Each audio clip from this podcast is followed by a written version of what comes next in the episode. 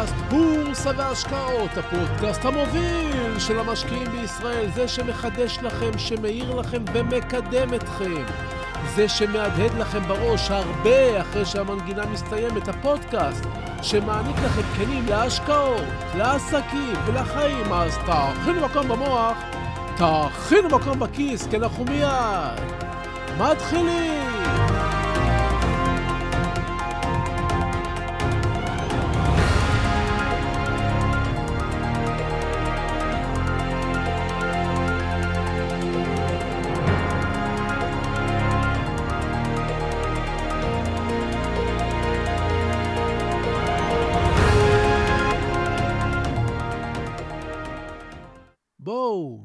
בואו, היכנסו לכמה רגעים לאזור הדמיון שלכם. דמיינו שהערב שכרתי עבורכם אולם הרצאות יפה. אנחנו נפגשים לפני הכניסה לאולם. שולחנות ארוכים, כריכים קטנים, כוסות גבוהות, מזלגות קצרים, קשים צבעוניים, מגשים עגולים, אורות וצללים, מוזיקה נעימה, רוח קלה. אתם יודעים, אווירה. אנחנו נפגשים, מחליפים כמה מילים, מנומסים, נזכרים, צוחקים, מרצינים. כבר 55 פודקאסטים אנחנו ביחד. עשינו דרך. אז זה אירוע. fun. ואז אתם נכנסים לאולם, יושבים על כיסא מרופד בצבע אדום עז, המזגן בטמפרטורה מדויקת, לחשים, האולם מחשיך, ואני עולה לבמה. התרגשות. אני מקרין על המסך מאחוריי תמונה של מכונית וולבו חדשה. לבנה. חונה ברחוב ליד המדרכה. התמונה כמו עצרה במהלך תנועה. אני שואל אתכם, מי לדעתכם ייכנס אל המכונית הזו לנהוג בה בעוד כמה רגעים? גבר, יענה אחד. אשכנזי, יענה מישהו אחר. בן כמה הוא, אני שואל אתכם? חמישים, שישים אתם עונים. עם שיער לבן, תדגיש מישהי מהקהל מאחורה. רואה חשבון, תוסיף חברתה. עורך דין, יאמר מישהו אחר. ועכשיו התמונה מתחלפת במרצדס אדומה, נמוכה, ספורט, עם גג נפתח, שחונה ליד מרכז קניות. אתם רואים את התמונה. מי יגיע אליה בעוד כמה דקות? אישה צעירה, אומרת מישהי בקהל. בת כמה, אני שואל? פחות משלושים, עונה מישהי אחרת. עשירה, אומר מישהו אחר. נעולה בנעלי עקב, אומרת מישהי. בלונדינית, לובשת מותגים, היא מרמת אביב. ואנחנו יכולים להמשיך עוד ועוד, והנה, נבנית לנו תמונה שלמה בראש של דמות שלא ראינו מעולם, אלא רק ראינו את הרכב שלה, שלו. אולי, רגע, מה קרה פה? ראינו רק תמונה של מכונית ובנינו כאן עולם שלם של דמות שכלל לא ראינו. סיפור שלם על משהו שנמצא מחוץ לתמונה.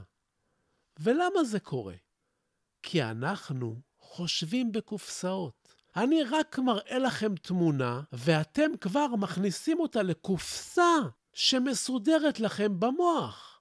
סוגרים, מדביקים, וזהו. מעניין. אם בתמונה אחת של מכונית בנינו קופסה שלמה בלי שום מידע אחר מסביב, אלו עוד קופסאות כאלה מתרוצצות לנו בראש. ואיך הקופסאות הללו מנהלות לנו את החיים בכלל, ואת ההשקעות בפרט. תחשבו שחבר חדש מספר לכם שאבא שלו קיבל אתמול מכונית מרצדס 500 חדשה שהזמין. עשירים, אתם חושבים לעצמכם בראש. החבר החדש שהכרתם יכול לספר לכם על המכונית, על השכלולים שמרצדס הכניסה בגרסה החדשה, ועל כך שכל המסכים בתצוגה כבר בעברית, ויש לה עיסוי בכיסא, ותאורת רקע בצבעים מתחלפים, וכוח עצום של המנוע, והיא גם חשמלית. ואתם כבר מפליגים בדמיונכם, ואולי אפילו מאותתים לעצמכם, בתת המודע, שיש כאן מישהו שאולי תוכלו להיעזר בו. אולי בעבודה למשל. וכל זה קורה לכם בראש בדקות שהוא מספר לכם על המרצדס הזו. עולם שלם. לבסוף אתם שואלים את החבר, במה אבא שלך עוסק? והוא עונה, נהג מונית, זו המונית החדשה שהוא קיבל. ואתם כבר מתייגים אותו בקופסה אחרת. קופסאות, קופסאות. אנחנו חושבים בתמונות ובקופסאות. ככה למשל לימדו אותנו שההשקעה הכי טובה זו דירה. אנחנו חושבים על השקעה טובה, ודירה תמיד נשמעת אחת כזאת, יציבה. אתם שואלים אם זו גם קופסה? גם על זה רציתי לדבר איתכם היום. שלום וברוכים הבאים לפודקאסט בורסה והשקעות, הפודקאסט המוביל של המשקיעים בישראל, והיום נדבר על כסף והזדמנויות, נדבר על השקעות, רעיונות, וכמובן קופסאות ודברים מעוררי חשיבה. אז תהיו ממוקדים, תאכינו מקום במוח, תאכינו מקום בכיס, כי אנחנו מיד ממשיכים.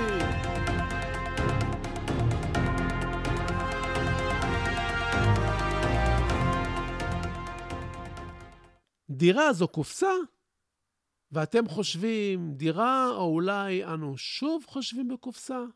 אני אעשה לכם סדר בדברים. בואו נתחיל מלדבר על דירה ראשונה.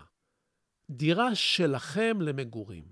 דירה להניח בה את הראש, בשקט. אני אישית סבור שדירה אחת לפחות חייבת להיות לאדם. דירה משלכם, כזו שתשרת אתכם עד לסוף חייכם. יש תקופות בהן עושים כסף גדול. יש תקופות בהן יש כוח ואנרגיה לעשות, להצליח ולעבוד, ובתקופה הזאת אתם חייבים לקנות לעצמכם דירה. זה לא עסק כלכלי, אלא סוג של ביטחון לכל תקופה שלא תבוא. מקום להיות בו. גדולה או קטנה, גבוהה או נמוכה, זה כבר עניין של טעם וכסף, אבל דירה אחת לפחות צריכה להיות, וזו לא השקעה, כי תמיד תצטרכו לגור היכן שהוא. אתם יכולים להשכיר אותה ולשכור במקום אחר, אבל דירה אחת, ראשונה, חייבת להיות לכם. זו לא השקעה. אלא אבן הבסיס בפירמידת הצרכים של מאסלו. וכבר שוחחנו על אברהם מאסלו באחד הפודקאסטים בעבר. הקופסה נמצאת בדירה השנייה, דירה להשקעה. הנה, מחירי הדירות עולים, וכבר אומרים שיעלו בחמישה אחוז השנה. אז כדאי לקנות דירה כי המחירים עולים? רגע, כדאי? בטוח? אם מחירי הדירות עולים, בואו נבדוק בכמה עלה מדד הבנייה בבורסה בתל אביב השנה. בואו נראה בכמה עלו המניות של החברות שבונות דירות למגורים. בואו נראה מה החלופות. בעוד מחירי הדירות צפוי להתייקר בחמישה אחוזים, מדד הבנייה בבורסה של תל אביב ושל חברות שבונות דירות עלו כבר בעשרות אחוזים. אז אם אנחנו מחפשים תשואה, זה לא תמיד בטוח שדירה להשקעה זו תמיד ההשקעה הטובה ביותר. בעוד שבמדדים, בתעודות ובמניות שעוקבות אחרי מדד הנדל"ן, ניתן להשקיע כל סכום לכל פרק זמן, ובלי ביוקרטיה גדולה, לעומת נדל"ן פיזי שבו צריך הרבה מאוד כסף, והלוואות, ויכולת החזר. בהשקעות נדל"ן דרך קרנות REIT או multi family, כלומר דירות המשמשות לשכירות ארוכת טווח מעבר לים, באמצעות חברות המנהלות נכסים, אפשר לקבל תשואות לפחות כמו בנדל"ן פיזי.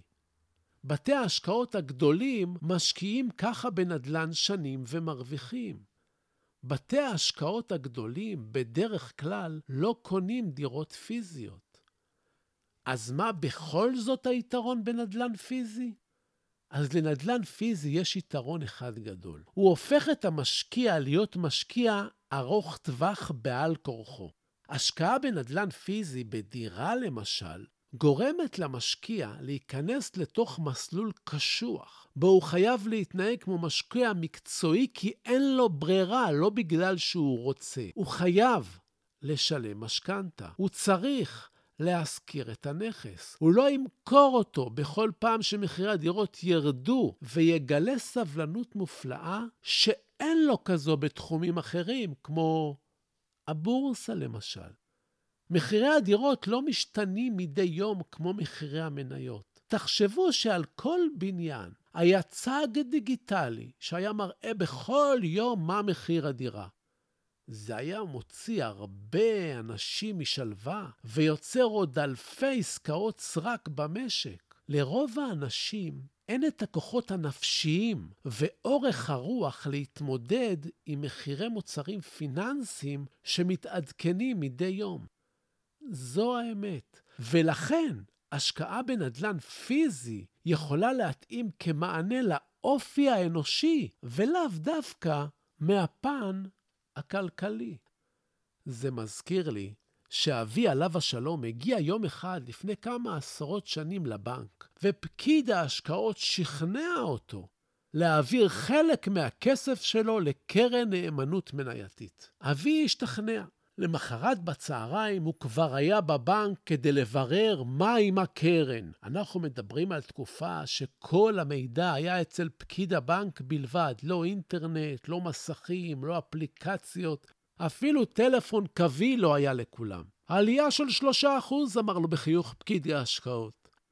אחרי כמה ימים שוב הלך אבי לבנק לברר מה עם קרן הנאמנות. עוד חמישה אחוז, אמר לו פקיד ההשקעות.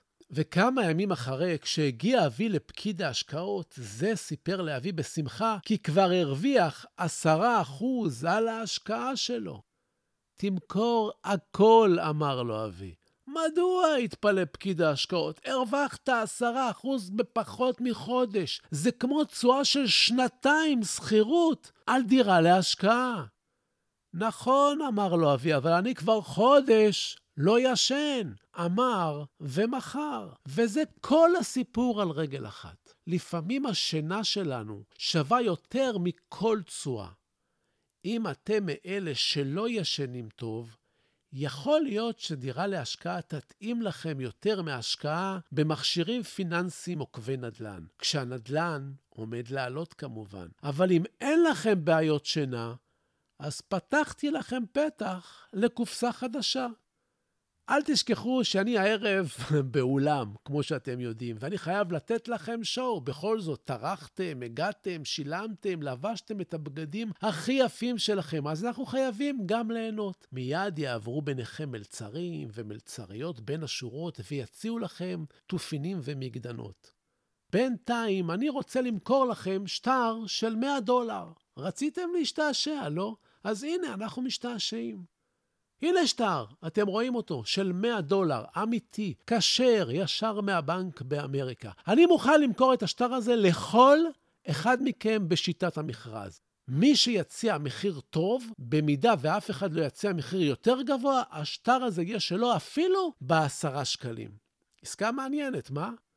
מעניינת מאוד, לקנות שטר של 100 דולר, שהם כ-330 שקלים בעשרה שקלים, זו תשואה יפה ללא ספק. אני מניח שהייתם מוכנים לקנות הרבה כאלה.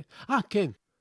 יש למשחק הזה עוד תנאי קטן. טוב שנזכרתי. אם מישהו בקהל יציע לי 9 שקלים, ואתם תציעו 10 שקלים, ואין יותר הצעות במכרז, המציע השני חייב לשלם לי את מה שהציע. כלומר, אם משה הציע תשעה שקלים וענבר הציע עשרה שקלים, ואיש לא העלה את המחיר, משה חייב לשלם לי את התשעה שקלים שהציע, ואתם תקבלו את השטר של המאה דולר בתמורה לעשרה שקלים.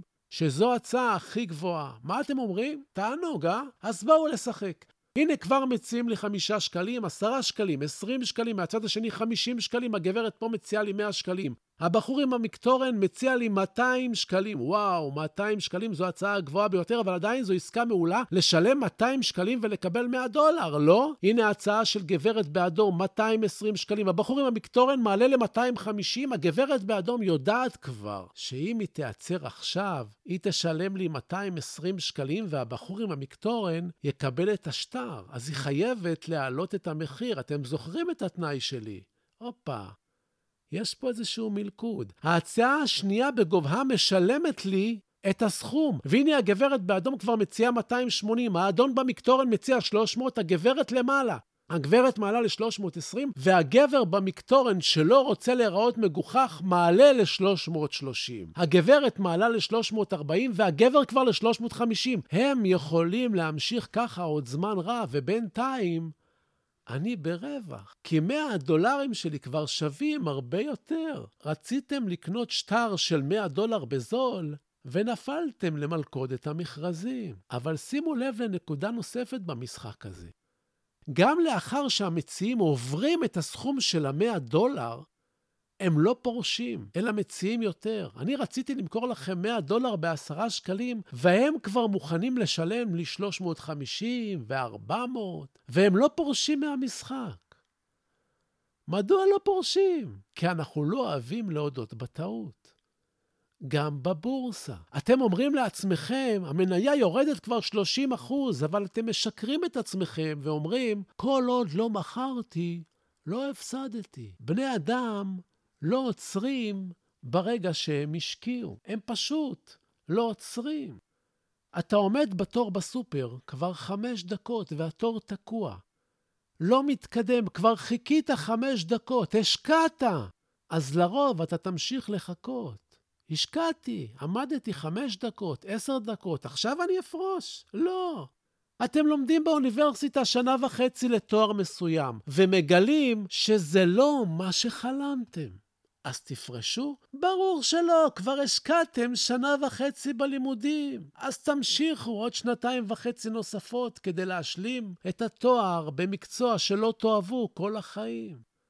מכרזים זה מקום מאוד מסוכן להיות בו. יש מכרזים לעבודות למשל, בהם ההצעה הכי זולה זוכה. אם הגיעו חמישה קבלנים וכל אחד מהם נתן מחיר והזול ביותר ניצח, אולי הוא בכלל יסבול ממה שמכונה קללת המנצחים. ברגע זה זכית במכרז, קיבלת את הזכות להפסיד הרבה כסף. אולי. במכרזים שרוצים לרכוש נכס, למשל, וההצעה הגבוהה ביותר זוכה, זה אותו דבר. אולי ההצעה שזכתה הרגע עומדת לגרום לזוכה להפסיד הון.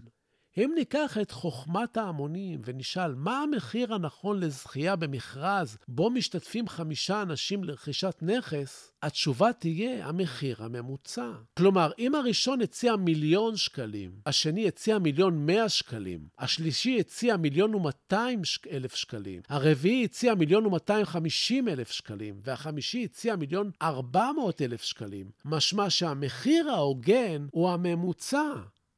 שהוא מיליון ותשעים אלף שקלים במקרה הזה. משמע המחיר ההוגן לממוצע הוא מיליון ומאה תשעים אלף שקלים במקרה הזה, שזה אומר שהזוכה שילם 210 אלף שקלים יותר מהמחיר הממוצע. 15 אחוז יותר. אתם מבינים? זה המון כסף. בעולם המכרזים יש הרבה רגשות, הרבה מחשבות, הרבה הנחות שאנחנו מקווים שתהיינה נכונות, כי לא תמיד אנחנו יודעים בדיוק מה יהיה בהמשך. ואז הורדת הפטיש. וזכייה במכרז לפעמים רק אומרת לזוכה, ברכותיי, הפסדת. המילה מכרז ממסגרת את הסיטואציה באופן שמגרה את המשקיעים, אבל לפעמים היא רק משכפלת מרוצי עכברים. לפעמים יש פרס בסוף, אבל הרבה פעמים מלכודת. ולמה אני מספר לכם את כל זה? כי אני רוצה שתחשבו רגע על הדרך בה לפעמים מתנהל שוק המניות. המחיר הזוכה. כלומר, הקונה את המניה הוא תמיד זה שנותן את המחיר הגבוה ביותר באותו רגע. אנחנו הרבה פעמים רצים אחרי הזכייה, ומשלמים היום הרבה יותר מאתמול לאותו מוצר. אני לא רוצה לקבוע פה אם זה נכון או לא, כי לפעמים זה נכון, ולפעמים לא. אני רק רוצה לתת לכם עוד כיוון למחשבה. כשאנחנו קונים מניות, זה בערך כמו במכרז. אז עכשיו, עכשיו נקנח בפינת הטיפים שלנו.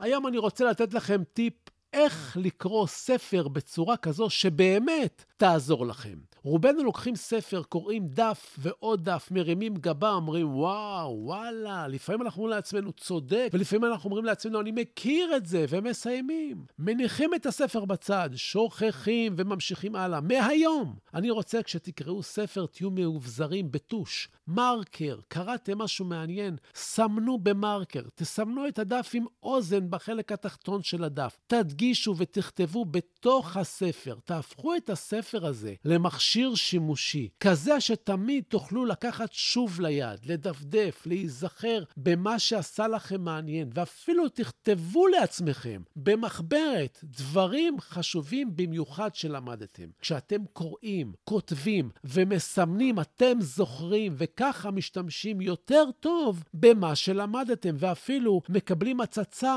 לאופן שאתם חושבים כשאתם קוראים את זה בעתיד. אתם הבנתם? תמרקרו, וזהו לנו להיום. היציאה היא מהחלק האחורי של האולם. החניה של כולכם כבר שולמה. אני רק שב ומציין, כי אין במה שאני אומר המלצה מקצועית או ייעוץ מקצועי. את אלה תמיד כדאי לכם לקבל מיועץ מוסמך עם רישיון. לי אין. אני רק משתף אתכם במה שאני חושב. המניות שאני לפעמים מדבר עליהן כאן. עליכם לדעת שאני קונה מהם ומוכר מהם או מחזיק מהם. אני לא מנסה לכוון אתכם לשום פעולה, אלא רק לגרום לכם לחשוב. ועוד משהו, כל הפודקאסט הזה מדובר בלשון זכר מטעמי נוחות, אבל הוא פונה לנשים ולגברים כאחד. ותודה, תודה להילה ברגמן שעורכת מהירה ומפיקה את כל האירוע הזה וגורמת לפודקאסט הזה להיות. תודה לכם על התגובות החמות, על השיתופים. תמשיכו, תפיצו, אנחנו גדלים ביחד. ועד הפגישה הבאה שלנו, אתם מוזמנים תמיד לשמור איתי על קשר. לבקר באתר האינטרנט שלי סודות.co.il, לשלוח לי מייל. זביקה, שטרודל, סודות.co.il, תעקבו אחריי באינסטגרם. סודות, קו תחתון בורסה באנגלית, הרבה דברים מעניינים מדי יום. תגיבו, תשאלו, תעלו נושאים. אני חוזר לכל אחת ואחת מכן. אני מבקש, סמנו שאהבתם ותשלחו עכשיו את הפודקאסט הזה לכמה חברים ולמשפחה. גם כאלה שלא ממש משקיעים בבורסה. כן, אני רוצה עוד מאזינים, תעשו השתדלות, תפיצו, אז תודה רבה שהאזנתם לי. הלוואי שתתעשרו בקרוב. ניפגש בקרוב, שיהיה לכם רק בריאות, בשורות טובות ושלום לכולם.